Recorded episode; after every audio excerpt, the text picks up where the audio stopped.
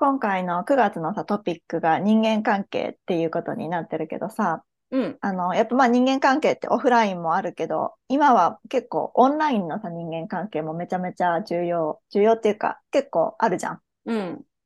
まあ特に私たちみたいにこう何かこう発信したりとかする人ってどうしてもオンラインでのさ、あの人間構築とかってすごい大、人間関係構築とかってすごい大事になってくるなって思っていて、で、やっぱり最初は、まあ何も考えずにインスタグラムとかツイッターとかをさ、始めたわけよ。うん。もう本当に何年前だろう ?3、4年前？かな？そう、4年前にツイッターを始めてて、でもツイッターは、なんか、ほあの、その当時に勉強してたキャリアスクールの勧めで始めたのね。あ、そうなんだ。そうそう。だから、なんか、そこでの、そこ、それのハッシュタグを使って、なんか同じような勉強してる人とか、一緒のスクールで勉強してる人とつながるみたいな感じだったから、本当に発信するけど、その発信の内容がやっぱりすごい特定的というか、うん。で、届く人にもやっぱり特定的だったから、なんか同じ勉強してますね、みたいな、同じスクール感っていうかさ、なんかちょっとこの内輪感のある感じの使い方を過ごしてて、うん。今までね、ツイ今までっていうか、その始めた当初は、ツイッターをね。で、えっと、それからまあ1年ぐらいして、なんかこう自分でもこう発信、ビジネスとか何かこうやっていきたいなって思った時に、あの、もともと私はポッドキャストを当時聞いててずっと。で、ポッドキャストを聞いてたところから、なんか気になったコーチ、今、あの、私とアキが出会ったさビジネスコーチの、あの、ところの Facebook に行って、それからそこで授業とかレッスンを受けるようになって、インスタグラムがやっぱり SNS の基本ですよみたいな感じだったじゃん。うん。だからさ、インスタグラムをさ、始めたわけですよ。でそ、の時に初めて始めたの？そう、その時に初めて始めたの。もともと私別にその、まあ、スマホ世代でもないかなと思ってて、育ちが。どちらかというともう、N、N、N503 みたいなさ、だからさ、AUN なんちゃらかんちゃらみたいなね。だからあんまりそのスマホせ、スマホの時、なんかこの多感な時期にスマホあんまり触ってないから、あんまりなんかこうスマホにとかその SNS に対して自らやろうみたいな気持ちになったことがなかったからさ、うん。まあその、す、進められてというか、それがまあ当たり前のツールとしてみんな使ってるからみたいな感じで始めたけど、なんかそれもすごいさ、結局なんか、その時は使ってたツイッターは内輪での、内輪というかまあ、ゆるい交流だったんだけど、インスタグラムになってくると、どうしてもなんか知らない人と交流しなきゃいけないとか、知らない人に私を知ってもらわなきゃいけないみたいな発信になってくるわけでしょ？うん。で、やっぱり同時にさ、私と、まあ、秋はちょっと時期がずれたけど、同時に始めたような人もいるわけなのね。そのツイ、インスタグラムでのこう発信をアクティブにしていこうみたいなのを同時に始めた同じコーチを受けてるあの講座生もいた中で、なんかそういうのをなんかすごい比べちゃう自分がいて、なんか私はまだ、なんかフォロワーさんが何人しかいないけど、あの子はめっちゃ、なんだろう、私のもう10倍も20倍もいるとか、なんか、ライクも1個しか私もらってないけど、あの子は10個もらってるとかさ、なんか、結局なんかそういうのを比べたりとか、こうしなきゃとか、発信しないとみたいな、なんか、インスタグラムってありがたいツールなのに、なんか、それに対してなんかしなきゃみたいな。綺麗にグリッドを見せなきゃいけないとかさ、ポストはすごい残るから、綺麗に見せなきゃとか、なんか、どうせ書くんだったら、いっぱいこう人にライクもらえるようなやつにしなきゃとか、なんか自分のビジネスとか、自分がやりたいことに沿った内容にしなきゃいけないとか、うんうん。なんか知らないうちにすごい縛られて、発信が難しい、うまくできない、インスタグラム嫌いみたいなのね。だからしばらくずお休みしようと思っても、なんかそ、そんな気持ちでやっても何にもうまいこといかないし、やりたくないならやらない方がいいなと思って、やらない時期。まあ、ちょうどその転職をしようと思った時期でもあったから、あっちもこっちもうまくできないっていうのは自分でも分かってたし、転職もフルタイム転職をしようって思ったから、まあ、あえて別に今このタイミングでインスタグラムをすごいこう活動的にさせる理由もなかったから、その、半年ぐらい、半年から9ヶ月ぐらいの間ずっと休みしてたんだけど、うん。インスタグラム自体をね。ツイッターはまあ、すごい緩くやってたから、そのまま、なんていうの？ずっとなんか、低め安定みたいな感じでやってたんだけど、インスタグラムはすごいお休みしてて、どうしてもこう、しなきゃとかやらなきゃみたいなのに縛られちゃってたから。でもなんかそれを、あの、最近、また再開したの。うん。で、そしたらさ、なんか再開しました。でも、自分がなんかこう、もう、自分に必要のない、なんか、なんて言うんだろうな。この人知らないみたいな人は、いいやと思って。なんかやっぱり、こう、インスタグラムをどうやって使っていきたいかなっていうのをもう一回その時に再考、始め、なんていうの、考え直したし、うーん、どういう場所にしていきたいのかっていうことを考えた時に、なんか別に不特定多数の人とすごいお話ししたいわけでもないくて、どちらかというとこう、コミュニケーション、それこそやっぱソーシャルネットワークな場所だからさ、ネットワーキングをつ作る場所だから、自分の価値観とかに合った人に、まあ出会えたらラッキーだし、出会わなくても今いる人たちとコミュニケーション取れればいいかな、みたいな感じの気持ちで始める、始めようとか、まあゆるく再開しようかな、みたいな感じで再開をしたんだよね。そしたらなんか、あの、すごいみんな、お帰りみたいな感じでコメントくれて、なんか私が、あ、インスタグラムやだとか、もういい、やりたくないって思ってた場所で、私はすごいなんか色眼鏡をかけて、なんかその、自分でこう、自分を苦しめてたというか、嫌だなって思ってたからそういう風に見えてたんだろうなってすごい思って、うん。なんか、SNS の付き合い方ってもちろんすごい重要って今言われてるけど、やっぱりどれが正解って多分人によって違うと思うし、まあ正解なんてないと思うし、その人生のフェーズによっても変わってくると思うし、必要ない人だっていると思うから、なんか自分がその場所をどんな場所にしたいかっていう目的を忘れないようにして使っていったら苦しくないのかなって思って、そんな風に最近思って、まあゆるくやっていこうかなと思って始めてみました。また。なんか前はさ、うん。こう、SNS、まあ、インスタ、ツイッターとかフェイスブックとかで始めた時はさ、本当にたださ、自分のパーソナルなさ、一面をこう共有してとか、そういうので使ってたじゃん。うんと、か、なんか何年も前の昔の友達がいたから、そこで繋がってとか、本当ただ人と繋がるためのプラットフォームだったのが、うんコ。ロナもあって、で、オンライン系の仕事とか、あとうんサイドビジネス始める人も増えたからさ、こう仕事のツールというか、マーケティングに使うみたいな感じで、ちょっとこうインテンションが変わったじゃん、しばらく。すごい、なんか、仕事感が、ビジネス感があって、そうそうそうれを、それをなんか見るのもストレスだったんだよね、私うは。ん。で、みんながさ、うんこう、なんだろう、こう、あからさまに売ろうとしてるわけじゃないんだけど、あそういうインテンションを持ってやってるから、あ、またこういうのか、みたいな。だから見てても楽しくないし、人とつながるっていう目的を果たしてなかったから、うん。そういうのでもちょっと疲れちゃったよね。疲れちゃったね。だからなんか、割とこう、繊細なタイプだから、人から情報を受け、受けやすくて、うん。そういうのを見るのも疲れちゃったから、なんか見れる、なんて言うんだろうな。見れる回数を減ら、減らすっていうか、その、見る人、フォローする人も注意するようには今後はしていこうかなとは思ってる。そうだね。うん。あとは別にこう自分が発信して売ろうみたいな風に思ってないくて、どちらかというと本当つながる場所っていうインテンションで使っていけばいいかなって私に限ってはね、その別うんに人がどうやって使おうが人の勝手だけど、なんか私はそういうインテンションで、なんていうの、人とつながる場所というか人とコミュニケーションするための場所として使っていったりとか、自分が考えていることを別に誰に伝えたいとか、誰に発信したいとかじゃなくて、感じたことを発信したり、お置いておく場所みたいにしようかな、みたいうなん。感じで、まあ、最近、ちょっとリスタートしたというつぶやきでした。おかえり。ただいま。いいお休みの期間だったんじゃない？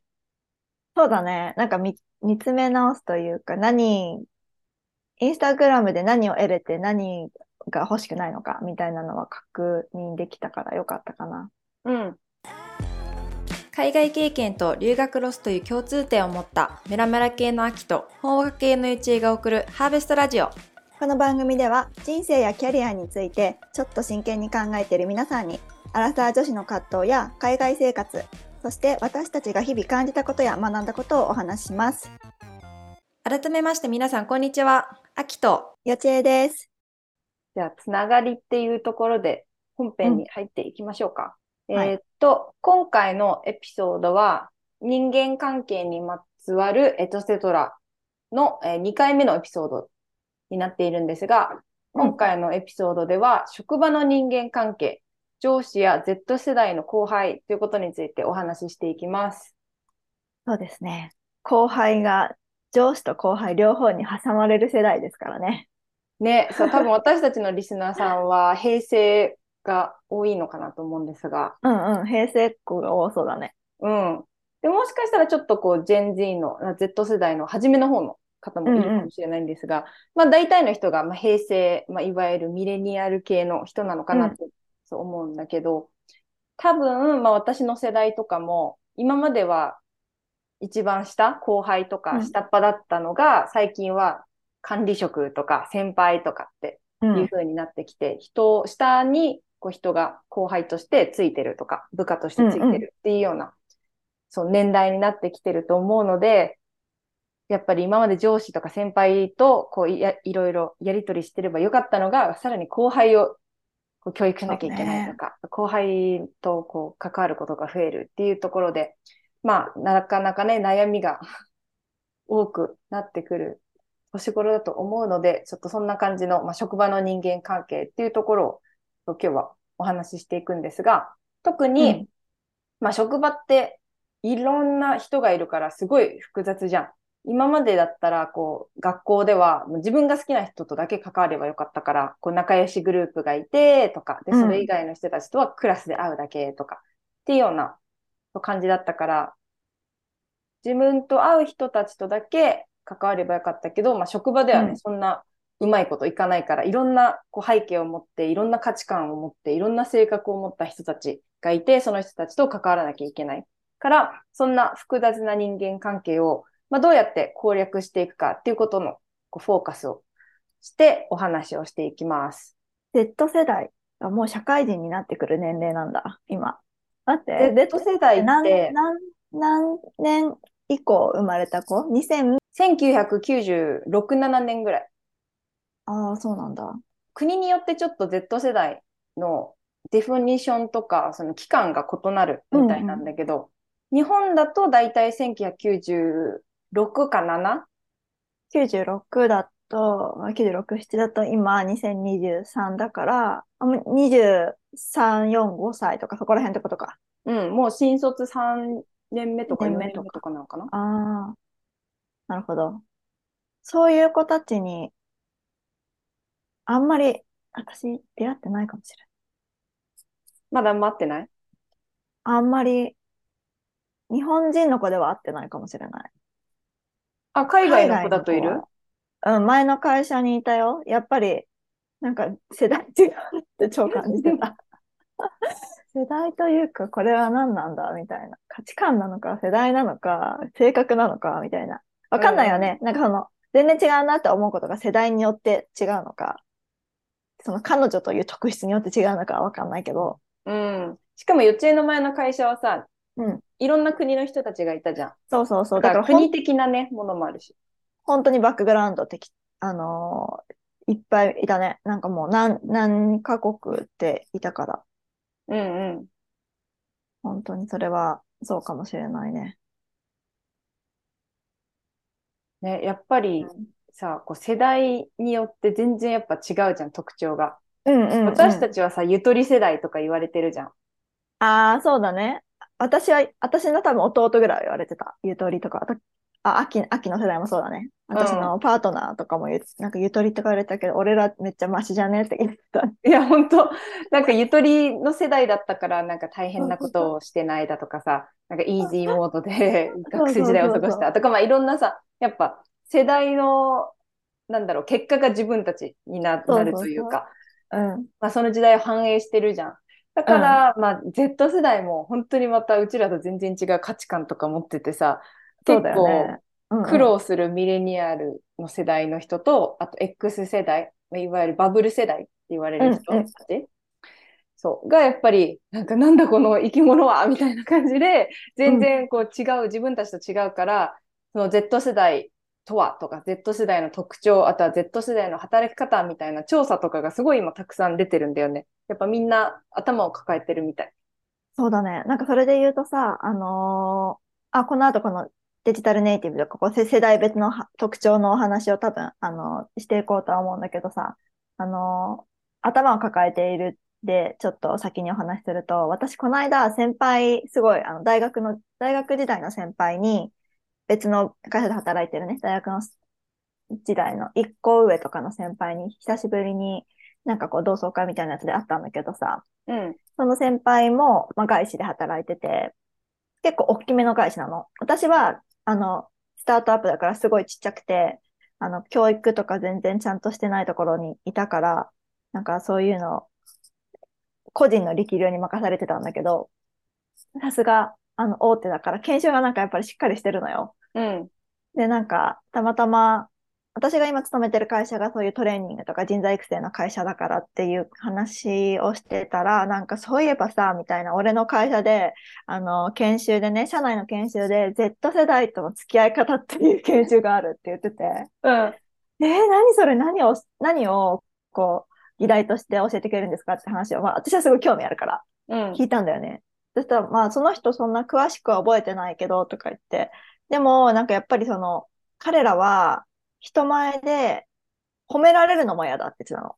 なんか私たちの時代って人前で叱ってはいけないけど、褒めるの、人前で褒めるのはいいって感じだったじゃん。うんうん。やっぱこう承認欲求というか、その、うーん、褒められ、褒められるのは人前でいいけど、怒るときは一対一で怒りなさいっていうふうに指導されて、私たちのちょっと上の人は言われてたんだけど、で、私たちもそれが身についてるじゃん。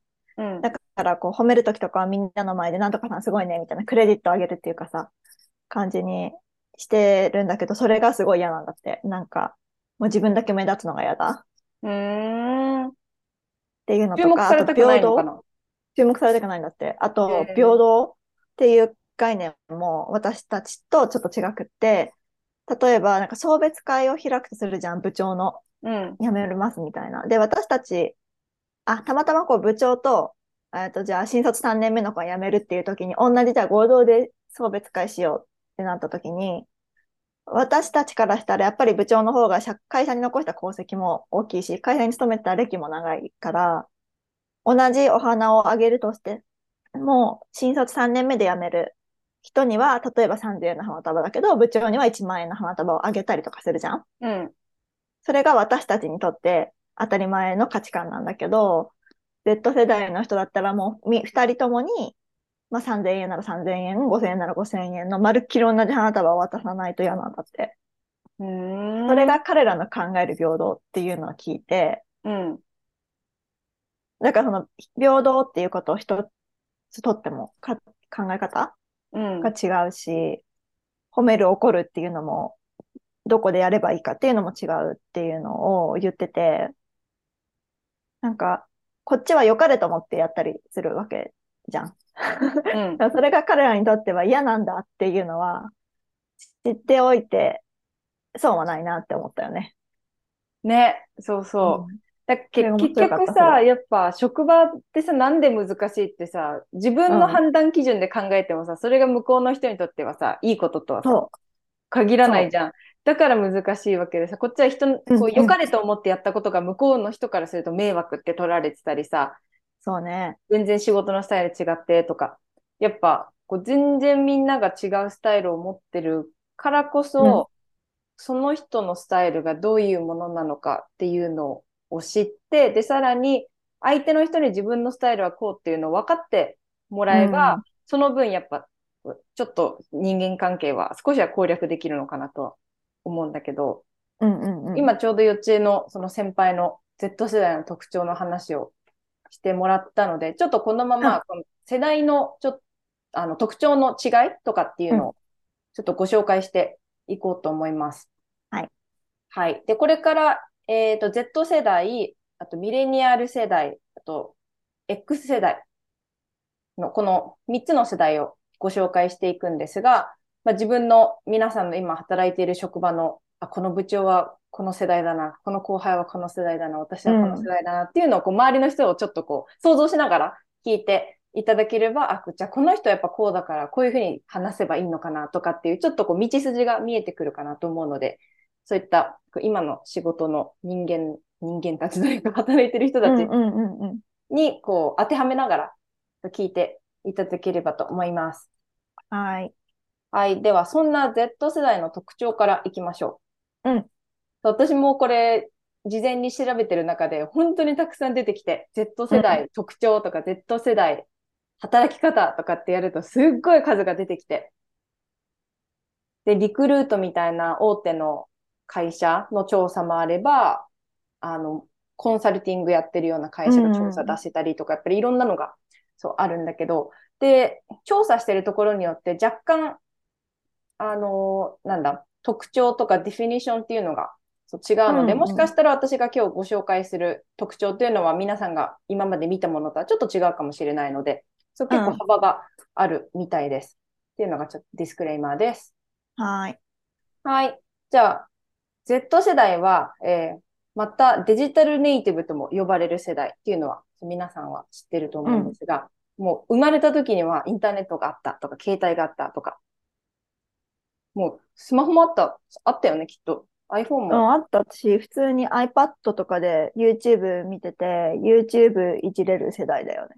まあね、デジタルネイティブと言われるぐらいなので、もう当たり前のようにインターネットとか、まあ、デジタルの世界があって、でも当たり前に使えるっていうようなうん。のが、まあ、大きな特徴になっているんですが、うんその他に、あの、インターネットとかがすごく栄えてる時代に生まれたからこそ、匿名でのクローズドな場での発言に積極的。へえ。例えばツイッターと匿かインス名でクロータとか。ズドな場のがいいんだ。あの、さっき先輩の話のみんなの前で褒められたくない、叱られたくないにちょっと被るところがあるかなと思うんだけど、うんこれやっぱりみんなに知られたくないとか、なるべく自分っていうのを、なんだろう、隠して発言したいとか、こう褒められたいとか、やっぱなんだろう、自分っていうアイデンティティを知られたくないのかな。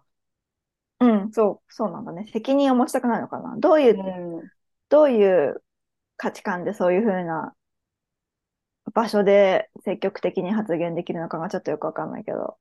うん。まあでもやっぱりさ、私たちはさ、何か発言するときにさ、顔と名前と発言っていうのがさ、一致する時時代で生きてる。そう、生きてたそけど、この子たちはさ、もうアカウントさえ作っちゃえば、簡単に意見を言えるようなう。うんプ。ラットフォームがあったから、だから実名を使ったりとか、みんなに意見を聞かれるようなオープンなところで何かを言うっていうのにまず慣れてないっていうのが、そう一つ目の特徴で、で、二つ授業と目が、かさ、うんどうなんだろう。し、シーンって感じかな。授業とか。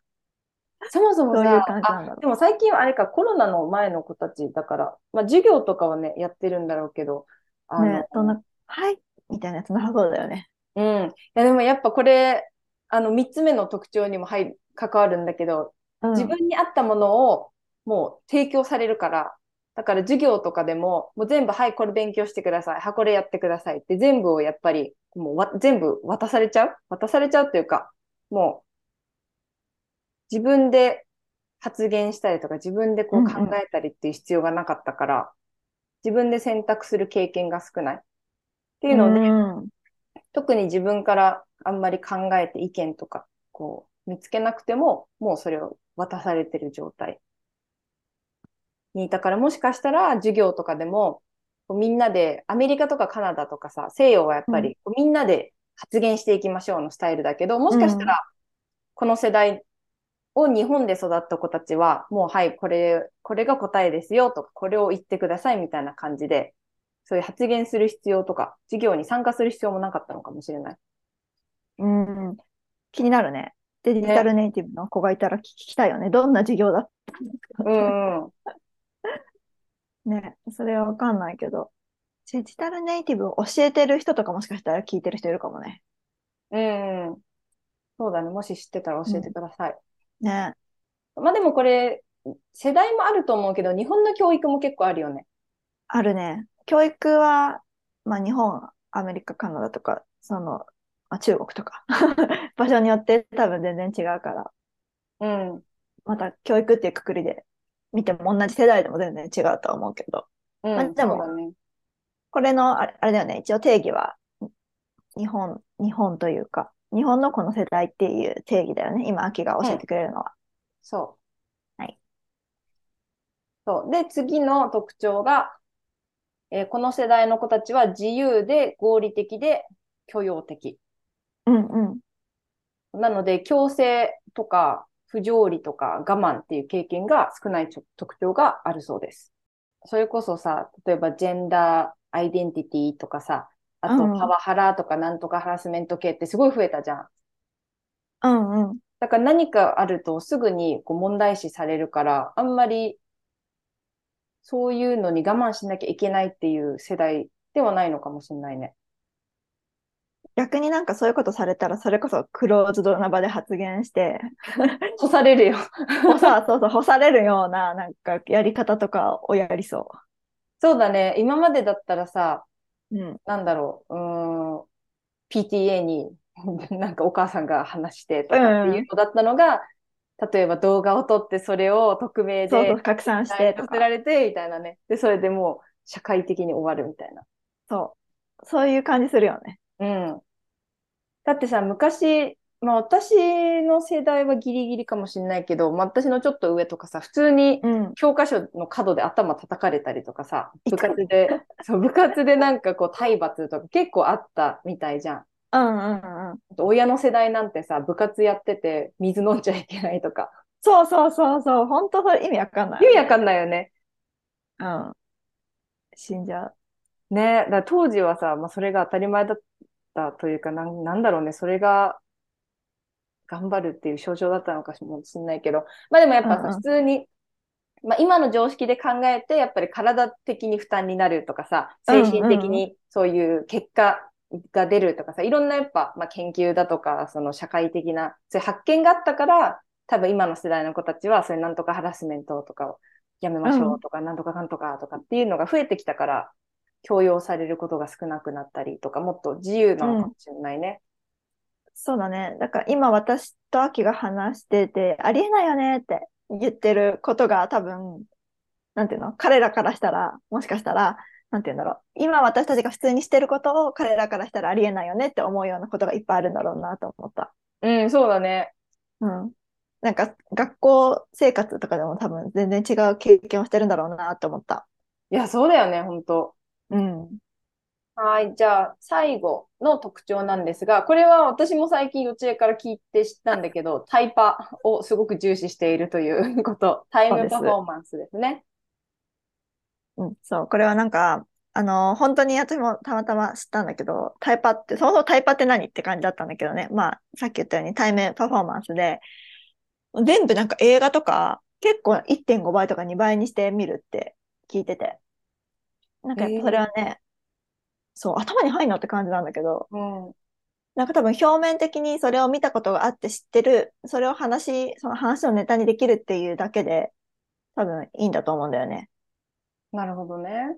そう。だからあと、情報量が多分めっちゃ多いじゃん。うちら以上に多分多いと思うんだけど、その中から全てを吸収するのって多分すごい難しいとは思うんだけど、とはいえ、なんかだからその、Fear of Missing Out じゃないけどさ、と、このアニメが流行ってたりとか映画とかが流行ってたりとかした時に見たことがないってあんまり言いづらかったりとかするんだろうなと思って、だから、うん。でも時間は足りないし、みたいな感じで、だからあらすじとか、YouTube でこう2倍速にしてみたりとか、多分本もよ読まずに、なんかこう YouTube のまとめサイトみたいなやつあるじゃん。うん。そういうのを、なんか、うん、み読ん、読んだり見たり聞いたりして、経験したっていうことにしてるっていうのは特徴としてあるって聞いたことがある。うんうん。そう、これも、あと職場でこのタイパっていうのが見られるところが、私もこの前読んでて、うん。例えば、新人研修って何かこう教えてるじゃん。まあ、新人研修とかそれが終わった後の、まあ、まだ入ったばっかりで、こう。いろいろ業務をやってる子がいたとして、私たち世代だとさ、例えば何かわからないことがあったら、とりあえず一旦調べて、自分でうん答えを探してみようっていうやり方じゃん。うん。なんだけど、このタイパ重視の子たちは、いやもう答えがあるんだったらそれを教えればいいじゃんっていう考え方みたいなの。うん。それってタイパだから、こんな自分で例えば、こう教えてくれたらもうその場ですぐわかることが自分で探してたら30分かかるとか、やっぱすっごい時間がかかるじゃん。だからそれって、なんか全然タイパ良くなくないですか？みたいな感じで、なんで答えがあるのに教えてくれないのっていう、そういうやっぱり考え方みたい。へえ。でもそれって何回も聞かれたらさ、こっちのタイパが悪くなるからやめてほしいよね。うん、そうそうそう。そう、なんかこれでね、一回聞いて、で、一回教えて、で、メモしして、それでずっと覚えてくれるんだったらいいけどさ、でもやっぱり、こう自分で調べるからこそ、すごい、こう、腑に落ちることってたくさんあるじゃん。そうだよね。やっぱ自分でやるから分かるっていうことの方が絶対あるんだよね。表面的に聞くより。そうそう、あ、なるほどねってさ、こう、わかることがたくさんあると思うんだけど、うんでも、そのプロセスっていうよりかは、やっぱり早くその情報を得られるっていうのが、やっぱり大事みたいだから、そう、なんでそんなわざわざ時間がかかることを自分でやらなきゃいけないのかっていう見解もあるみたい。うーん。なるほどね。そういう人たちって何に価値を置いてるんだろうなって思っちゃうよね。なんていうの、うん何が楽し、何を楽しいと思うかが気になる。うんうん。わかんな、わかんなすぎるよね。ね、そう。私もちょっと全然わかんない。Z 世代の子たちは。ここまでが Z 世代で、次に、はい、私たちの時代です。ミレニアル世代。よく聞きますね。そう。で、これ、ミレニアル世代が一般的だと思うんだけど、Y 世代とも言われてるらしくて。ああ、ミレニアルの方が日本だとよく聞くかもね。うん。そう。で、これは、1980後半ぐらいから、あそうだね多分1900昭和も入ってると思う。うんうんうん。こうあ昭和の終わりの方から、本当の終わりから平、成の、まあ、終わりの方にかけてうん、の人たちが、まあ、ミレミレニアル世代なんですが、この世代はテクノロジーと一緒に成長してきている世代です。うん。なので、デジタルは、デジタルとかテクノロジーは、まあまあ使えるし、分かってるけど、でも、まあ、成長を一緒にしてきてるから、まだそんなにうんデジタルネイティブみたいに使いこなせてるっていうわけではない,、うんうん。ないっていうところなんだけど、私たちがさ、そ育ってきた時代ってフロッピーディスクがあったりとかさ、うん まだ携帯が棒携帯とかだったじゃん。うんうんうん。そうだから。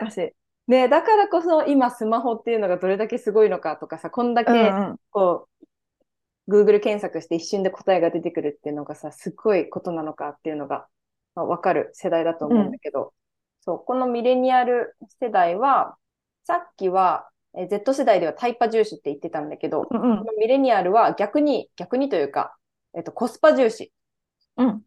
なんだよね。なので、どれだけ資源とかを抑えて、パフォーマンスを上げられるか、みたいな。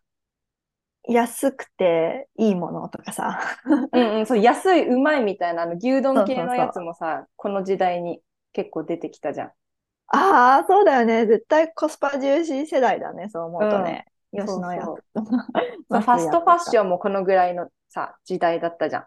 ファストフードもね。そう。そう食べ物系もそうだし、うんあの、まあ、牛、なんだっけ、確かにすき家とか、そう、マックとかもそうだし、あとは、まあ、ユニクロの時代ファストファッションじゃなかったのかもしれないけど、まあ、H&M とかさ、こういううの、んうん。フォーエバーとかね。そうそなんか、ぽく見えるみたいな。う。うんうん。安くそれなりっていうか、安くそれっぽくみたいなのはすごいああるかもね。そういうことに、こう、重視、物事の重きを置くのは。うん。あんまりお金を使わない世代かもしれないよね。そうだね。そうかもしれないね。確かに。お金をあんまり物に消費しない代わりに、ミレニアル世代はことに消費してるうん。みたいで、経験に価値を感じるから、何かを、まあ、例えばブランドのバッグを買うっていうよりかは旅行に行くとか、うん、うん、もうちょっとこうお金の使い方をこうケアフルになるというか、浪費っていうのがあんまりない世代。うん。うん。確かに。なんか物よりも経験っていう 世代ではあるね。確かに。うんうん、そうそう。わかるわ。そうで、まあ、この中にゆとり世代とかも、まあ、含まれてるので、うん。まあ、授業の時間が減ったりとか、うん。もう少しこう部活動とかも時間が減ったりとか、ちょっとこう、うん。余裕が出始めてるうん。時代がミレニアル世代ですね。うん。で、そして、最後、X 世代なんですが、はいこちらがアナログの世代です。うん。なので、まだ携帯なんてなかった。うん。この、なんだ、持ち運び？のめっちゃでかい携帯ショルダーフォンみたいなやつ。あそうそうそう、の人たちの世代 はいですかはい。ね。私たちの親だよね、この世代。そうね。うん。で、この世代の人たちは、まあ、時代的にも競争心がすごく高かった。のバブルとか、バブル崩壊とか、そうだよね。結構ドラマチックな世代になっているので、うん。はい。こう仕事をすっごい朝から夜までやるとか、あとは、まやっぱりたくさん働く人が、まあ、それなりにこう上に上がっていくみたいな、そういう競争の時代を戦ってきた人たちで、で、さらに男らしさや女らしさっていうのを重視していた世代らしいので、特に職場だと、この時代女の人たちが例えばお茶出したりとかさ、あとは男の人はこういう営業の仕事をしてとか、うん。そういうのも働き方で重視されていたっていう特徴があります。で、最後の3つ目の特徴が、物の消費をしているっていう特徴があるんですが、まあブランド志向で購買力が高い世代になっています。まあ、バブルの時代だったっていうのもあると思うので、多分この世代の人たちって何かの会員だったりとか、ブランドのものをたくさん持ってたりとか、別荘を持ってたりって人がすごい多いあ、別荘。わかる。軽井沢に別荘がありますとか、この時代の人はそう、すごい多いと思うんだけど、そうそれがうんア。ナログ世代の人たちですね。うん。面白いね。私の一番最初に入った時、一番最初に入社した会社が、本当にこう、世代がたくさんいたんだよね。うん。あの、大きい、まあまあ大きい会社だったから、あの、本当に私が新卒で、そこから、うん、なんていうの ?X 世代、Y 世代、X 世代って、あの、いっぱいいてさ、ちょうどこの X 世代のお姉様方とお話しする機会があって、うん。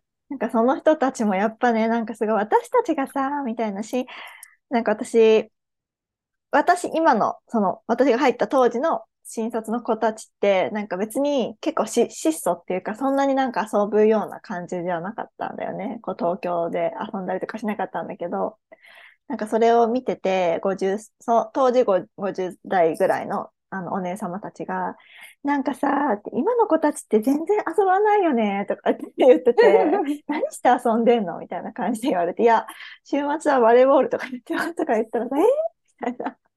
お酒も、お酒も飲まないでバレーボールやってんのみたいな感じで言われてさ。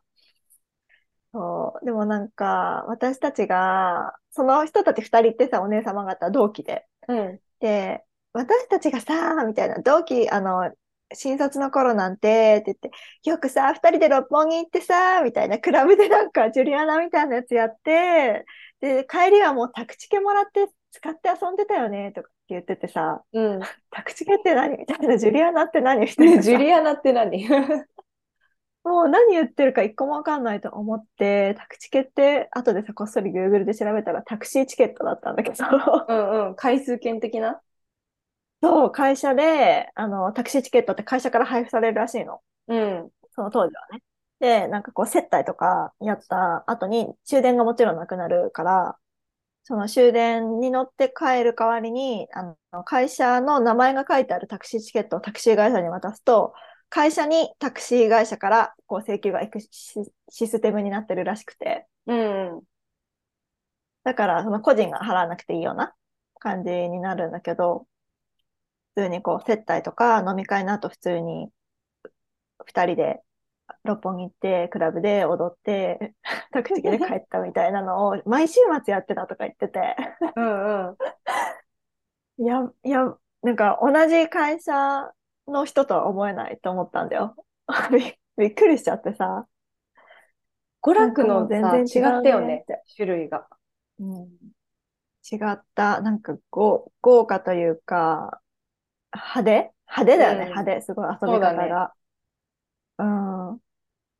うん。そう。で、それもすごい感じた。その時は、なんかその人たちだけって思ってたんだけど、後々こういうこう、自分たちがミレニアル世代で、彼女たちがこう X 世代で、その特徴がこうだよっていうのをき聞いてから、すごい時代、時代だなというか世代なんだなっていうのは理解できたから、うん。面白いなって思ったけどね。ね、こんだけさ、こういろんな激動のさ、時代をやっぱ生きてる人たちだから、生きて、うん。まあ、経験してきた人たちだから、うちらと価値観が違うのは当たり前、ん当たり前に違うわけでさ。そだからまあ、こっちもね、そういう、あ、こういう時代に生きてたから、こういう意見を持ってるんだろうなっていうのは、やっぱり分からなきゃいけないし、う。うん。うあとん。向こう、相手側も全く違うゆとりの時代にいこう生かされてきた私たちに同じような、なんかたくさん物を消費しろとかさ、競争者を高くとかって言っても、そんな伝わらないっていうのは、やっぱお互いがね、分かんないと。一生、分かり合えることはないんだろうな。しらけちゃうよね。ね。まあでも会社はやっぱそういう分かり合えない人たちが集まるうん。場所だからさ。まあとはいえこうやって秋が紹介してくれたように、3世代まあこの大きく分けても3世代もあるし、逆に言うとね、多分もっと細かく見ていけばさ、そのこのバックグラウンドとかさ、学校とかさ、部活やってたかとかによってもかなり違ってくるとは思うけど、うん。それでもこうやって世代の違いとか特徴があるんだなっていうのを知ってるだけでも、なんていうの？頭ごなしにムカつかなくて済むし、そう、自分のためにもなる。イライラしないからすぐに。そうそうそうそう、あ、こういう子たちだからって思って、なんかちょっとこう、彼らの、うーん、なんていうの？背景、なんか背景にちょっとこう、より、なんていうの？歩み寄ってみたりとか、逆になんか、なんていうんだろうな、上の世代の人たちにはなんか、教えて、教えてあげられるっていうか、こういう違いがあるみたいですよ、みたいな感じの橋渡し的なことはしていかなきゃいけないんだろうなとは思うよね。そうだね。間に挟まってる人として。そう、一番大変だよね。一番ねストレスだよね。この、多分、世代って。うん。ねで、これからまたさらにさ、コロナの時代を、何、青春を過ごしたさ、そうだアルファ世ね。代とかもさ、出てくるわけじゃん。そう、アルファ世代。だからアルファ世代もまた働く世代になってきたら、またすごいチェンジが生まれそうだよね。そうだね。5年から10年ぐらいでね、うん。変わってくるだろうなと思うけど、その時に Z 世代がどういう感じなのか気になるよね。ねまあでも、で共通点は多いだろうね。ミレニアお、ルそうだよね。うん。もともと、もともとデジタルネイティブっていうのは変わらないしさ。うん。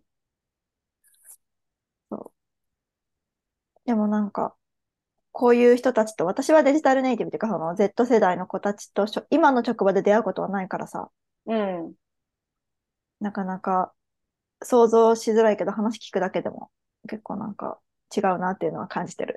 うんいや、ほんとなんか、マインドブローンされる。私結構職場で、一緒に働いてはないんだけど、あの学生がみんな2002年生まれ、2005年生まれとかだからさ、そっか。もうなんかね、みんなそれこそ Z 世代だね。そう、もう、びっくりするよ。え、2005年生まれなの？みたいな。おばあちゃんみたいな。そう、本当にもうね、ジェネレーションを感じる。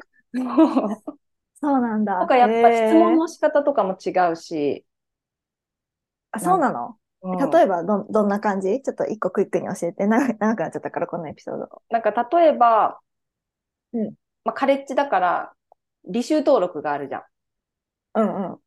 で、空いてるクラスが何かっていうのを知りたいときに、例えば、私が学生だったら、うんなんだろうな、どのクラスだったら今取れますかとか聞くと思うの。うんうん。なんだけど、最近の子たちは、今空いてるクラスリストにして送ってくださいとかっていうの。ああ、すごいね。そう、だからそれも多分タイパだと思うんだけど、うんうん。まああとはやっぱり一回社会人経験してるとしてないでさ、全然違うじゃん。あーそれはすごい違うと思そう、質問の仕方もそうだし、自分でさ、これ調べればすぐに見つかるなとかさ、あとはうんこれは、なんだろう、自分で調べるべき、これは聞いた方がいいとかさ、まあ、やっぱ社会人やるといろいろそういうのがわかると思うんだけど、まあそういうのがわからない。高校卒業してすぐの子とかが多いから、だから余計。で、しかも日本人は特に、こう全部手取り足取りやってもらってる子たちだから、うん。まあ自分たちもそうだったと思うんだけど、でもさらに最近すごいから、全部こう、うん。やってあげるみたいな。だから余計、もう何を聞いていいかもわかんないみたいな。だから全部これ教えてくださいみたいな感じ？丸投げみたいな。そう。だから、大おーってなる。これあなたの人生なんだけど分かってるのかなみたいな。絶対その留学だってあなたが選択してきてないかもしれないとは思っちゃうよね。そう。結構メジャーとか専攻聞いても、なんでこれにしたのとかって言うと、あ、でも親がこれやれって言ったんで、みたいな感じで。うん。そう、自分で選ぶっていうよりかは、親にこれやれって言われたみたいな子が多い気がする。なるほどね。うん。まあ、親もそうだけど、結構さ、選択する体験が少ないっていうところに戻ると、やっぱりこうデジタルネイティブってさ、絶対さ、あの、アルゴリズムに侵されてるじゃん。そうだね。そう。だから、そういう意味で、なんかこう、自分で自ら情報を取りに行くっていうことを、もしかしてしてるかもしれないけど、結局なんかその、アルゴリズム上で似たようなものに偏っちゃうっていうのは、もしかしたらあるのかもしれないなって思うよね。うん、ね、本当だね。情報も結うん局コントロールされてるじゃん。そうそうそう。だからそれがすごい怖いよね。うんうん。まあ、インコニトモードでやってくださいっていうぐらいしかできないんですよ。ね、本当。でも逆にいろんなのを自分で探せてるから、例えば今までだったらさ、進路選択するときに高校の先生しかさ、情報源がなかったじゃん。そうね。あとこういうなんか、アクチュアルなめっちゃね。あの、分厚いなんか面白くもない冊子。だけど私あれすごい好きだった。あ本当？なんかそれぐらいしかさ、私たちの世代はなかったけど、でもうん最近の子たちは自分でいろいろ探して、例えばこういうなんとか留学っていうのがあるみたいなので行きたいですとかっていう情報を自分から取ってきて先生に相談したりとかっていうのができるみたいだから、まあそういう意あ、味では、ね。先生の選択、先生とか親だけの選こう言われたことに従わなくても自分でこう選択肢を見つけるっていうのはできるのはいいことだよね。ああ、それはそうだよね。なんか自分の性格とかその思考に合ったものをアルゴリズムされてるからこそ、もしかしてアルゴリズムがあなた留学行きたいですかとかね、あなたうん英語に興味ありますかとか、なんかこう、あなた映画が好きですかとかさ、多分聞いてくれるから、そういう意味では、身近な大人だけに頼らない選択肢が入ってくるっていう意味では、すごくいいかもね。うん。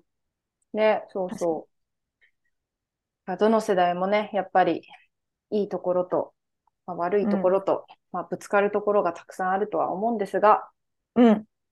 まあ、こうやって世代が違ければ、住んでるところもね、違ければ、親も違ければ違うのは当たり前なんので、すよ。はい。本当それが大人になって働くっていうことだと思うので、うん。うん。まあそんなね、難しい職場の人間関係も、まあこういうちょっとでもその人たちがどういう背景で育ってきたのかっていうのを知るだけでも、そう攻略につながるんじゃないかと思います。はい。はい。そんなわけでですね、あの、9月のテーマと皆さんへの質問を、えー最後にお知らせして終わろうと思います。はい、9月のテーマは人間関係で、9月のみんなへの質問は、今の年齢になって人間関係って難しいなというエピソードは何ですか？ということで皆さんからのご回答をどしどし受け付けております。はい。えー皆様からの、あの、お題への回答は、えー私たちのポッドキャストの概要欄に、えー質問、コメント箱のリンクを貼っておきますので、そこから、えーどしどしご連絡をください。はい。それでは皆さん、次のエピソードでお会いしましょはい。See you next time. う。バイバイ。